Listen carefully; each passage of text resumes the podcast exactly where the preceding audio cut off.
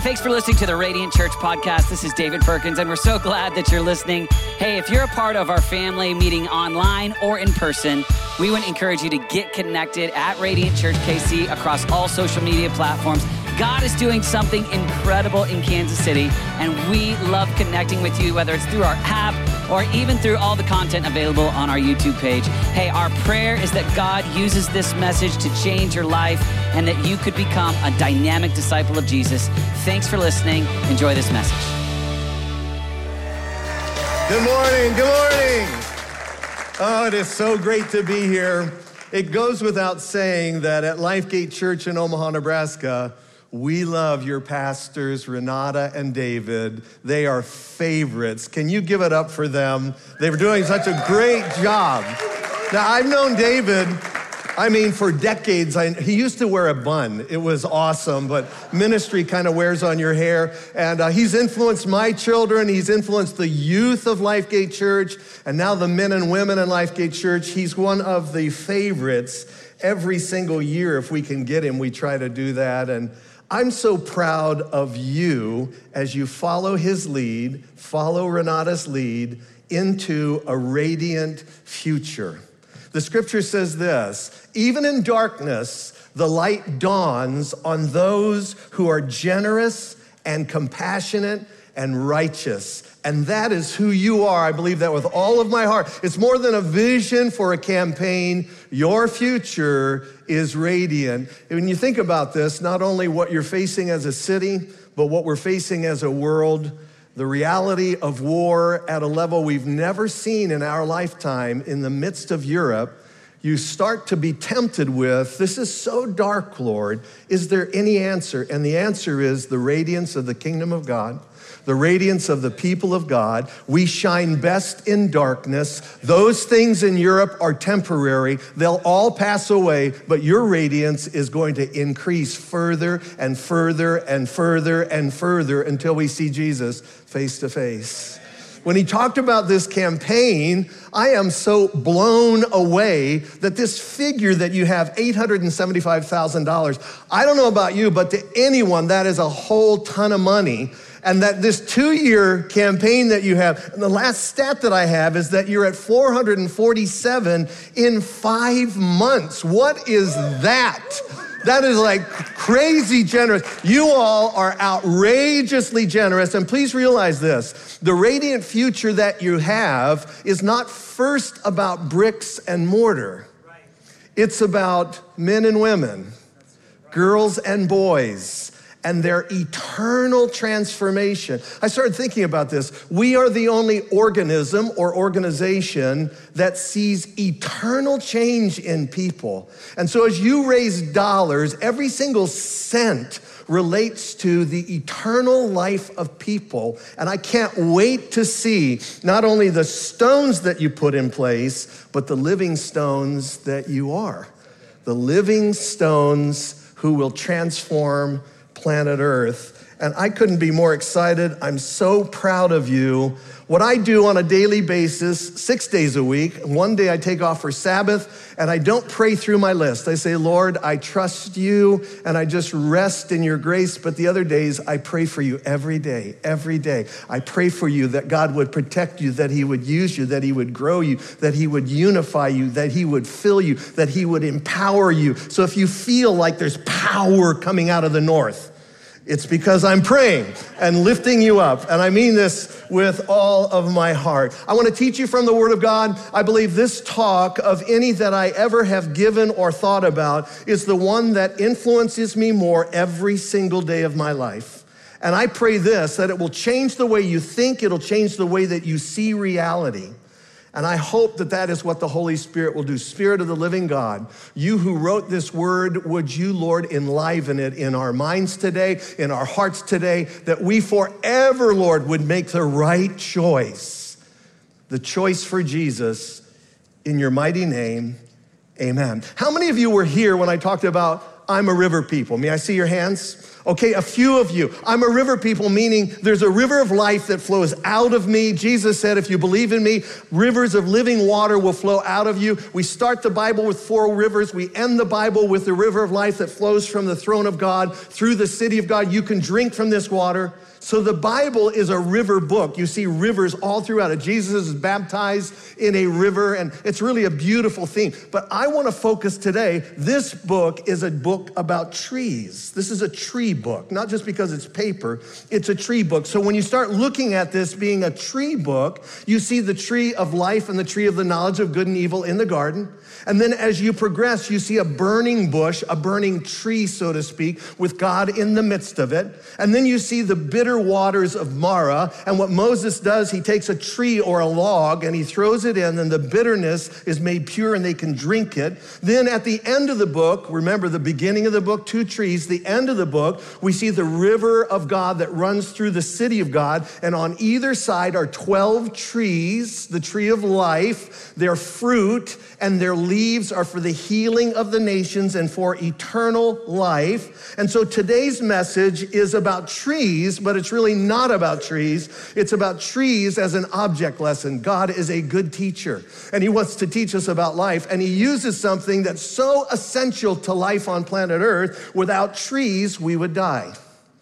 When you study trees, they are our source of oxygen. We are dependent creatures. We are dependent on trees every single day of our life. And what we're going to discover is that we have a choice with regard to trees every single moment of our entire life. If you have your Bible, you can turn with me. I'm going to Genesis, a very famous passage. You've probably read it before. This is chapter 2. This is God explaining things to Adam. And it says in verse 9, and then the Lord God made all kinds of trees grow out of the ground trees that were well pleasing to the eye and good for food.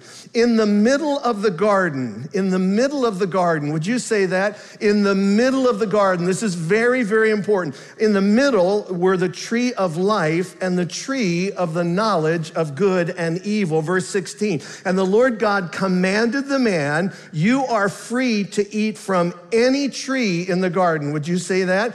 Any tree in the garden, but you must not eat from the tree of the knowledge of good and evil, for when you eat of it, you will surely die. And so we have the beginning of the book, we have two trees, we have two worldviews, we have two choices. Now, let me say that again, it's very important. These two trees represent two worldviews. A worldview is how I see the world and relate to it, and two particular choices that God gives to his creation. The one tree is the tree of life. When you start thinking about this, you start thinking about walking in the life of Jesus and the flow of God and freedom and peace and forgiveness and, and this, this openness to life that is fruitful and meaningful and kind and loving loving, the kind of person you want to be around. You look at the definition of love in 1 Corinthians it's patient, it's kind, it's long suffering. It doesn't keep a record of wrongs, it doesn't do any of those things. It puts others first, it thinks the best. You think of unhindered relationship with God, where everything's open and everything's clean and anointing and power. And you think of the beauty of the childlikeness of so many of the children and youth who you see here. When you think of the tree of life, think of Dawson Perkins and just look at his face. Can you, can you imagine if we all were like Dawson Perkins, what kind of world it would be? If just this room were like Dawson Perkins and you went out into the city and you stayed that way, simple, childlike, quick to laugh, enjoying God, enjoying others, quick to forgive, unconditional love flowing out of you. Can you imagine this? And then you say, Yeah, in your dreams. That's not the world I live in. That's an expression of the tree of life. What if you were to eat from this tree and continuously, that's the kind of person you would be like? I'd be eating that every meal. Then you have the tree of the knowledge of good and evil. This is the tree of the law. This is the tree of what's right and what's wrong. This is the tree of keeping a record of how things are done. This is the tree of you need to measure up. This is the tree of if you eat it, you will be nervous with God, you'll be nervous with others, you'll be in bondage, you'll compare, you'll judge, you'll add the ers I'm better, I'm taller, I'm faster, I'm smarter. You'll be afraid of saying the right thing or the wrong thing. Guilt and shame will come into your life. You'll show others when when they're wrong because that makes you more right and it produces death every single time. God's favorite tree is the tree of life. The tree he wanted us to avoid with all of our energy was the tree of the knowledge of good and evil. Now, I'm going to share some things that I want you to think about beyond this message. And I actually urge you, watch this again because none of the messages we give do you see everything the first time that you watch or hear the message. Every movie I've ever seen a second time, I'm like, oh my goodness, they planned it the whole time. So I want to urge you because I'm going to say some things. You may disagree with me right now, but I think if you think deeper about them, you'll find yourself going, oh Lord Jesus. Did you know that God never intended you to have a firsthand knowledge of good and evil? Let me say it again. God never intended you to have a firsthand knowledge of what's good, an experiential knowledge of good and evil. You know what He intended you to have? Childlike trust. He intended you to be innocent, trusting, and childlike. Remember, the trees are an object lesson. They're trees, yes, but they're choices, they're two ways of living. They're in the middle of the garden. And God says this I'm going to give you a choice to have all the trees and trust me or to not trust me, and immediately, not only will you see good from evil, you'll start deciding what's good and deciding what's evil. Don't miss this. Every single choice in your entire life will be a choice to live either from the tree of life or to tr- live from the tree of the knowledge of good and evil. Now, what we're going to do is we're going to break this down. Let me, let me, let me uh, give you an example. Someone walks in and they're not very modest, okay? And you look at them and you say, boy, they're not very modest. I just can't, I can't believe that she would come to church like that. Tree of the knowledge of good and evil. Modesty, immodesty. They're not modest. They should be modest. You think they should modest. Verses as they come in, you find yourself saying, I wonder who that person is. I just, I, I love that person. And I'm just so glad that they're here. Do you see the difference between the two of those?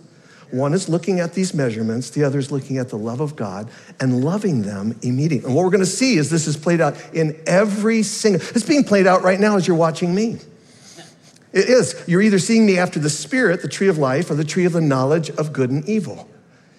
I didn't think he was that short. Short, tall, tall, short. Tree of the knowledge of good and evil. Okay, so let's take a little closer look at this. On the one hand, the tree of death is the tree of trusting yourself. Every single choice where you trust yourself is the tree of death. The tree of life is trusting God on the other side. And we're going to contrast these as we as we progress. So, this death tree is trusting yourself, and one of the greatest expressions of trusting ourselves is figuring things out. Now, figuring things out is not innately evil, but if it is the basis of your interpretation of planet Earth, it is the tree of the knowledge of good and evil versus childlike trust on the other side. God is not interested in you figuring it out. God is interested in you to walk in his ways. God does not help those who help themselves. God is the one who is at the call of those who trust him. How do we see this? We see it so often without seeing it. We quote this scripture, we say we believe the scripture, but we don't live the scripture. Proverbs 3, 5, and 6. Trust in the Lord with all your heart. Do not lean on your own understanding. In all your ways, nope, not figure it out, acknowledge him, acknowledge him, and he will direct your path. Instead, we gain knowledge, we try to figure it out, and then we might call on him. But God says this I don't want you to trust yourself even when you think you're right I want you to trust me. Trust in the Lord, his understanding. Luke chapter 10. Don't rejoice that the spirits submit to you, but rejoice that your names are written in heaven. At that time, Jesus, full of joy through the Holy Spirit, said, I praise you, Father, Lord of heaven and earth, because you've hidden these things from, get this, the wise and the learned. Being wise isn't evil, being learned isn't evil, but if it's your basis, it is the tree of the knowledge of good and evil. You have hidden these things from those who we think are wise and those who are learned, and you have revealed them to whom? Children. You've revealed them to children because children do what? They trust. Yes, Father, for this was your good pleasure. God says through Jesus, unless you become like little children, dependent, trusting, innocent. I'll give you a, an expression of innocence. When my son was four years old, I have a hard time, I don't know if some of you parents do, working with my hands and talking at the same time. And so I'm working with my hands fixing something, and my little son, three or four, he was very verbose at that time. He's talking, talking, talking, talking. And then my wife pulls up in the garage. Can you help with the groceries? But I'm about to finish this, and he's talking, talking, talking, talking. And I'm gonna say a bad word right now, so get ready. And I said, Blake, would you just shut up? And it's like the planet stopped. And his face fell. I never said that before to him. It just came out of me. And I immediately got on the floor and I said, Oh, son, son, would you please, please forgive me? Daddy didn't, he didn't mean to say that. And that was unkind. Please forgive me. And I watched his face and he's like this. And he was like, It's okay, Dad. I forgive you. You know what that is? Tree of life. Yeah. Tree of knowledge of good news. Why did you, do you see how quick we say that word? Why did you say that, Dad? Why are you so mean to me? The list, you're, you're meaner and you were kinder. That's the tree of the knowledge of. But children, that's okay, Dad. I forgive you and he hugs me, and it's all taken care of. The tree of the knowledge of good and evil is anytime you trust yourself with God left out. And the tree of life is trusting God in everything and doubting your own understanding and believing God's word and what he's speaking us. Next, the tree of the knowledge of good and evil is conditional love and the tree of life is unconditional love. And here's how it's shown, and it's so, it's so pervasive. It's just swimming around us. It's just the atmosphere that we have. Here's how it works I perform to earn God's love for me. I perform. I, I, do, what, what do I do? I do the right thing. You can't speak against the right thing. The right thing is the right thing. But when the motivation to do the right thing is for God's love, doing the right thing is the wrong thing. Unconditional love. I live from God's love. Notice the difference? I perform to get God's love versus I've got it and I live from God's love. You see, when the trees were there, they were loved unconditionally. They didn't have to do anything for God to love them until they touched the tree of the knowledge of good and evil and took it into their system. Ask yourself a question. Let's just real be honest. This is church, okay? Can we be honest in church? All right, good. All right, let me ask you something. Will God love you a little bit more, accept you a little bit more, be happier with you a little bit more if you read your Bible daily? If you come to prayer meeting, if you work hard at work, if you give to a homeless woman, will God be more delighted in you? If you pray on your knees, and if you don't cuss, and you don't chew tobacco? Will he be more pleased with you? The tree of the knowledge of good and evil says, yes, he will. But the essence of every religion is trying to earn God's love and earn his acceptance through your behavior. I was a Mormon before I became a follower of Jesus. I get to watch some of your faces look at each other and now, Mormon people are great people, but the essence of Mormonism is works righteousness. And that means if you work more, you're more righteous. And if you're more righteous, you can become worthy. And if you become worthy, maybe one day you can see God. And if you become more worthy, the essence of Mormonism is you can become a God and then create your own world and do and it plays right into the first lie in the garden he knows that when you eat of it you will know good from evil and be as God. It was the first invitation in all of creation by the devil to become God of your own life.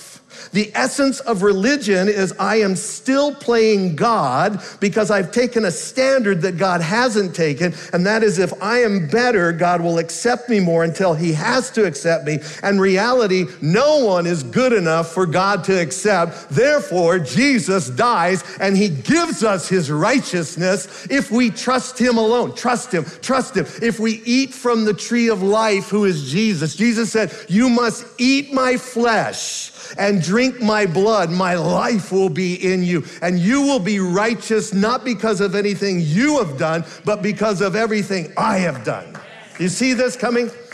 Conditional love, unconditional love. The devil's most productive lies we deal with daily, but we don't even realize it. I can't spend much time on this, but see if this relates to you. And the more honest you are, the more free you will be at the end of this talk the more honest you are. Here, and, and these come from a, a, book called Search for Significance, written years ago. It's profound. You should read it. Here's the first The performance lie says, I must meet certain standards to feel good about myself.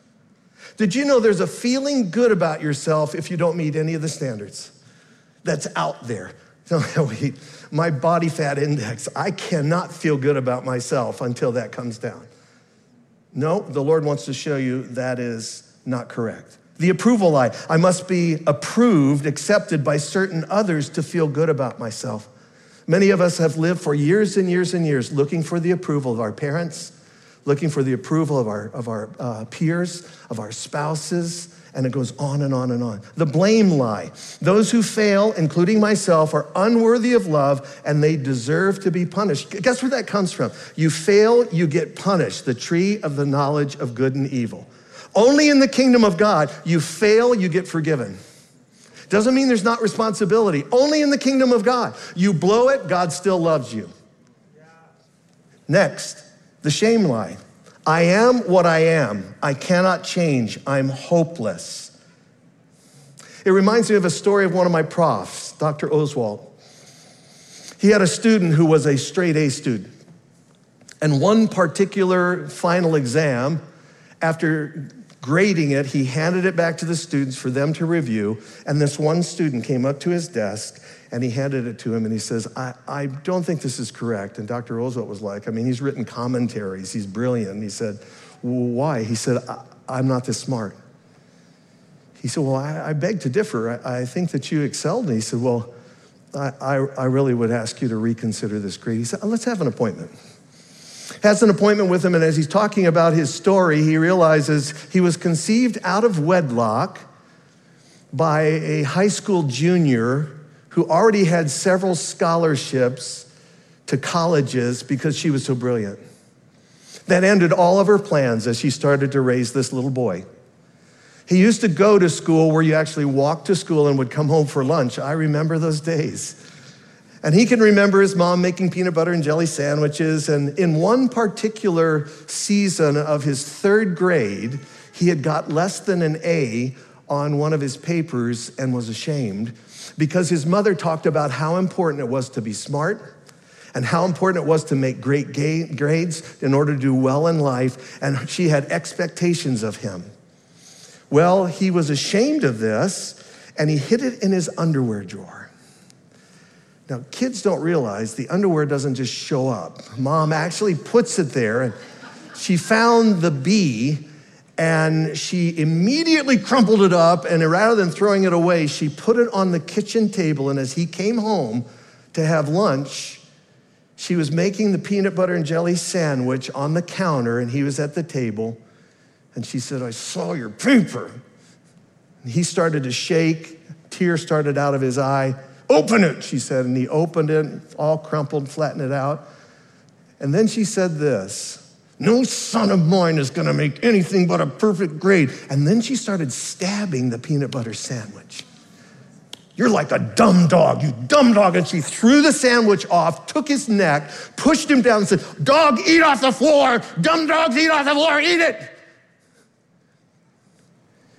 He said, Every time I see a grade, I hear my mom's voice. I'm not that smart, you see. I'm just not that smart. All of his love was conditional by his mother. And everyone in this room has a story and online. Stories that inform love. How do you get love? How do you keep in love? And only in the kingdom of God, in the love of our God, is this lie done away with. The lie is my identity, my worth equals performance and others' opinions of me. My identity is what you think of me and your approval. In the kingdom of God, in the tree of life, my identity and worth is unconditional from my Father in heaven, and it's captured in the beautiful statement of Jesus' baptism when the voice came from heaven and God said, You are my Son, whom I love, with whom I am well pleased. In an earthly sense, Jesus had done nothing and his Father in heaven isn't saying throughout all eternity you've done all, he's saying right here in that pool of water, you are my beloved Son. In you I am well pleased. And God wants to say to each one of you today, you are my beloved daughter. You are my beloved son. If you would have me, you will be more than my creation. I am well pleased with you. I love you. There is nothing you can do to make God love you more. You can read your, you can memorize your Bible. You can witness to every person you ever run into. God will not love you one ounce more. He loves you perfectly. He expressed it perfectly. Through the death of his son and his resurrection, he expressed, I love you and it's settled. I declare this in your life right now. Those of you who are still trying to perform, still trying to be good, still trying to get over the bad things you did, I declare to you, you are loved with an everlasting love that you can never perform never perform for. And here's the other side there's nothing you can do, nothing, nothing, nothing, nothing to make God love you less one bit. See, some of you are here and you're trying to make up for You can't make up for anything. He won't let you. It's like the prodigal son come. He's got his whole speech, Father, I've sinned. I don't deserve to be quiet, he says. He throws his arms around him and it says he kisses him endlessly, like my grandbabies. And then he clothes him, he, he treats him as royalty. He doesn't deserve anything. Tree of the knowledge of good and evil. He's completely wrong. Tree of the knowledge of good and evil. The tree of life says it doesn't matter. God's love is per- nothing you can do to make God love you more. Stop trying that. Yeah, but I serve early on Sunday. Doesn't matter. He, you don't gain any more love. His love is so perfect, so perfect. And then when you blow it, his love doesn't change a bit unconditional love. No religion, none has unconditional love. Every one of them you have to work to be loved. Only in the kingdom of God does God come to you and you are pre loved and He loves you for all eternity. That's why our God is God. There is no other God beside our God. Hallelujah. Tree of the knowledge of good and evil. I try to stay good. Is it wrong to be good? It's not wrong to be good.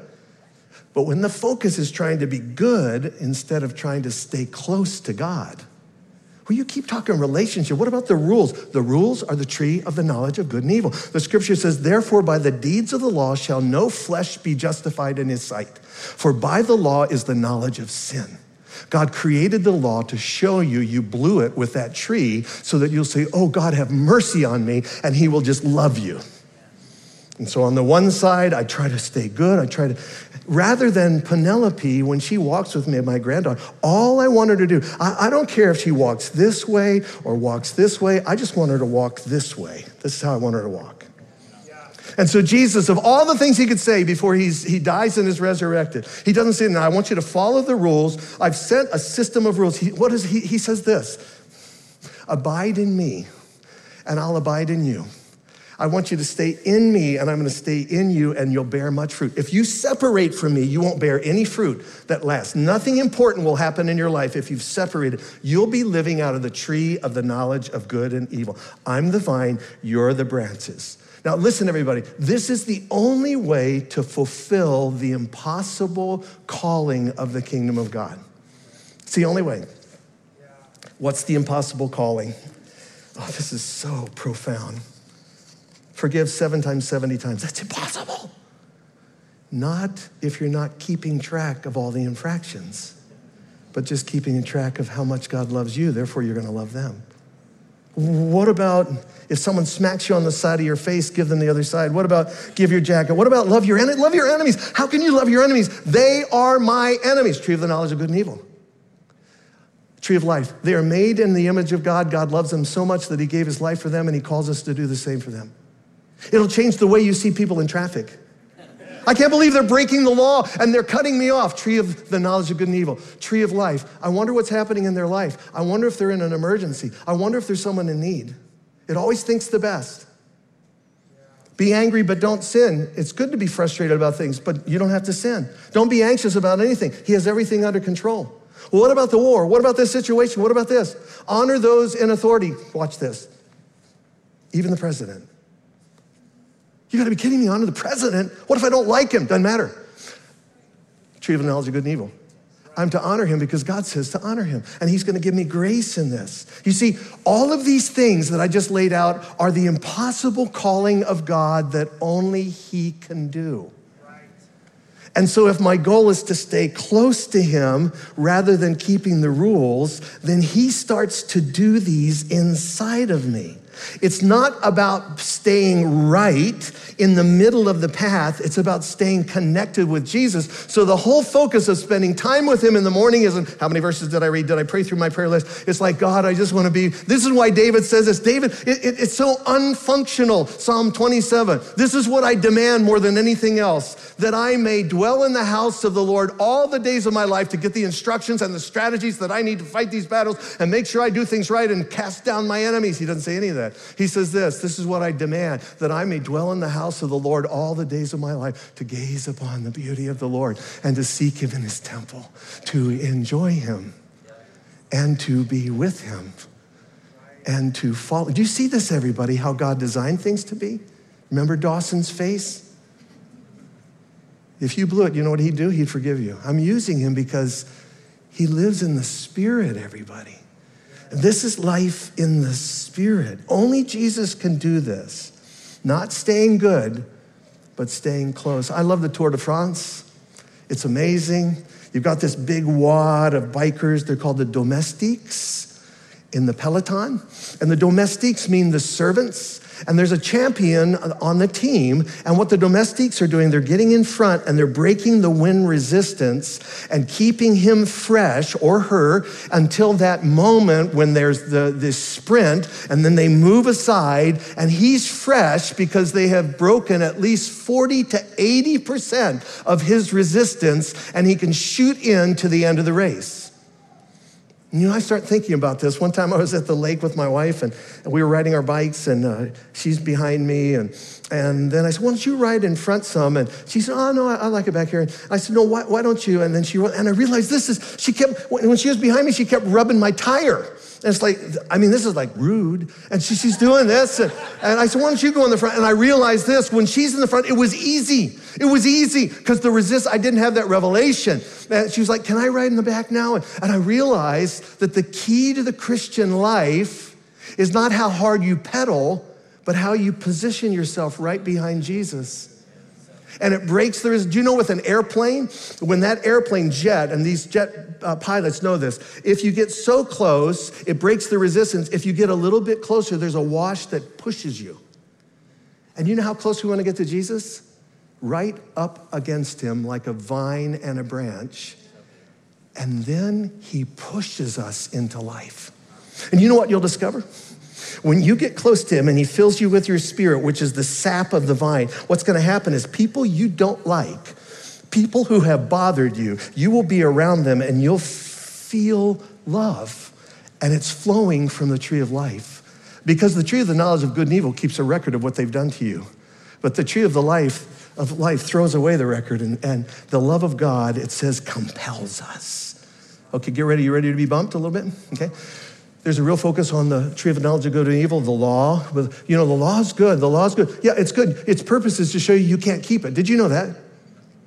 And then once you become a Christian, it becomes an inspiration of different expressions of what it means to love people It's a law that's good for you. Jesus says, He says, keep the law. You know what the law is? Love the Lord your God with all your heart, soul, mind, and strength, and love your neighbor as yourself. That's the whole law summed up. But if you just focus on the law as a means of becoming righteous, good boy, God glad. Bad boy, God mad.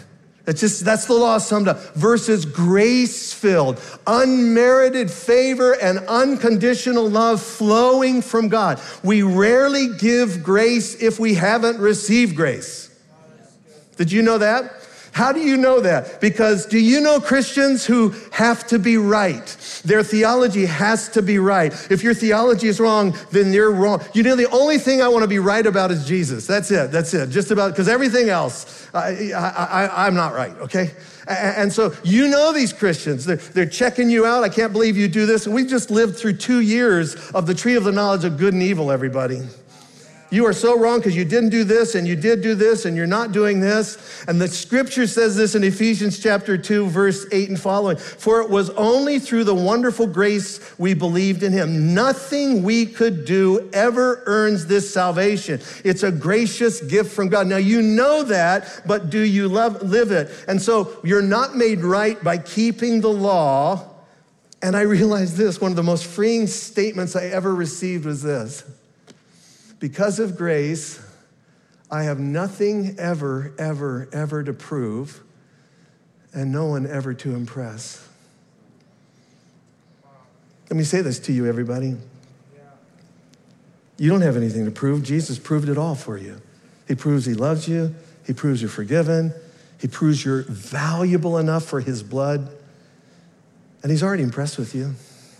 I'm impressed with my grandbabies if they never do anything right.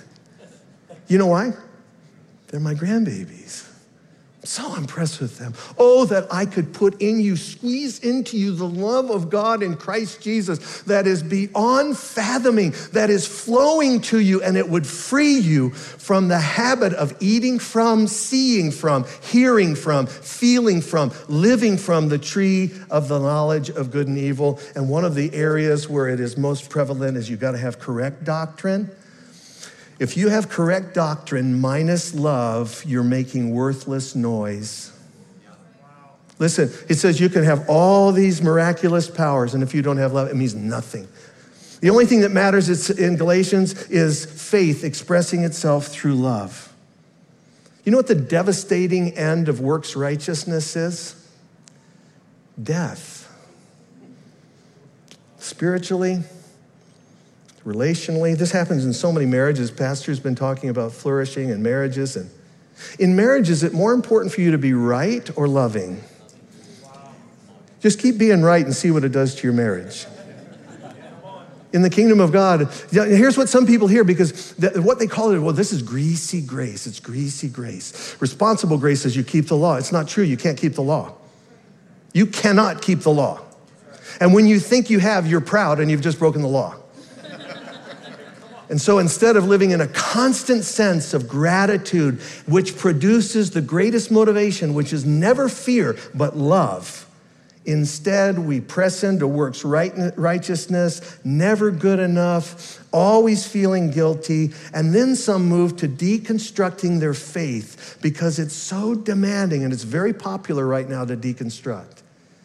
Do you know what? I believe no one who has a revelation of grace will ever deconstruct their faith. But even worse than that are people like Tommy, dear eighth grader in our church, whose father finds him in his own bedroom, dad's bedroom, with dad's police service revolver, having shot himself in the head, leaving a written note I can't measure up, dad. You deserve more than this. I'm such a failure. And the devil's ploy is to take you even further and take your life. You remember Dennis the Menace? It's good theology here. Dennis the Menace theology. He and Joey are walking down the street. They come near Mrs. Olson's house and they can smell cookies. they smell them, so they're not afraid. They, they walk right up, they knock on the door, and Mr. Olson, what do you boys want? We just, we just smelled something. And Mrs. Olson from the, who is it, George? It's those, it's those boys, honey. Well, have them come on in. We've got, we've got warm cookies, she says. The two boys are looking at each other. They know how this works. And they go in and they sit up on the counter, and she's stuffing them with chocolate chip cookies and ice cold milk, and their faces have chocolate, and they're so excited, and they're just stuffed. They get to the place where they're stuffed. They have to go and they're leaving, and she says, Be sure and come back. And they're walking down the street, and this lucid moment, Joey looks over to Dennis and says, what good thing did we ever do to deserve Mrs. Olson's cookies? Dennis says, Mrs. Olson didn't give us cookies because we're good. Mrs. Olson gives us cookies because she's good. You see that? God loves you so much. I wish I could tell you. There's nothing you ever did or ever will do that can produce that love. The moment you were conceived, He knew about it before you were, and He loved you. It says, every day of your life was written in a book before there was one. It says, His thoughts outnumber the grains of sand on the seashores. His thoughts are always on you. And the pinnacle of His love was when Jesus decided on your behalf to climb up on a tree, or actually to be placed on one. The very essence of the tree of the knowledge of good and evil that declared, You're guilty. And he's going to pay for it. He paid for it and he defeated it. He defeated the law once and for all. And he says, Now the only way to be righteous is if you choose to let that life go and believe my love for you, receive my love, and then be willing to live from my love. Now, I'm going to tell you right at the start, you are going to blow it over and over again, but he won't. Now, I want to encourage you to make a choice today and then follow it up when you leave and you see someone who doesn't make as much as you and they have a nicer car. And the tree of the knowledge of good and evil will pop up inside of you. When you see someone you see at the gym and you work harder than they do, but they're skinnier than you. And the tree of the knowledge of good and evil says, Who do they think they are? And the Spirit of God, if you give yourself to Him, will draw you over and say, Let me let you see them the way I see them. Let me let you talk to them the way I talk to them. How many of you in this room are sensing right now, I've given my life to Jesus, but I still am tempted with works righteousness. And in this moment, I want to let it go forever. May I see your hands? I'm still tempted with getting righteous because I've done things. Keep your hand up. Now, Father, I ask in Jesus' name that you break that tendency in me and in us now, forever, Lord and give us a new place in the tree of life where we evaluate everything in a new way and say, No, I'm loved already. I'm not going that way. You can put your hands down. How many in this room would say this? This is so new to me. I want to trust God and Jesus alone and nothing that I do righteous. And I want to ask that He changes me somehow because I want to be free of guilt and sin and shame and fear. Would you let me choose this. If that's you, would you raise your hand right here? In the room. Let's pray, okay? Those of you who are raising your hand, just hold your hand up. You're waving at God, and you just pray along with me. Dear Lord God, I choose your way today. I leave the tree of the knowledge of good and evil. I confess I'm guilty by that tree. And I choose Jesus alone, his unconditional love. And I will live from that. And I will love you, change my life forever. I make you Messiah and Lord. In Jesus' name. Now, Lord, for this church, I pray this would be a tree of life church in Jesus' name.